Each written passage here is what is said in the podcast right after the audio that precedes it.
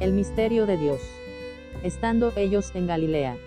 Galilea representa los gentiles. Jesús les dijo, El Hijo del Hombre será entregado en manos de hombres, y le matarán. Tanto judíos y gentiles crucificaron al Hijo del Hombre.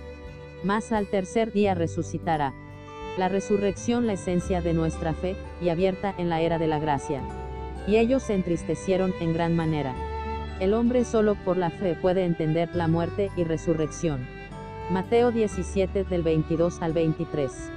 Necesitamos ser humildes y saber que Dios quiere revelar a su Hijo, a todos los hombres, en la era de la gracia, antes que llegue la hora del fin.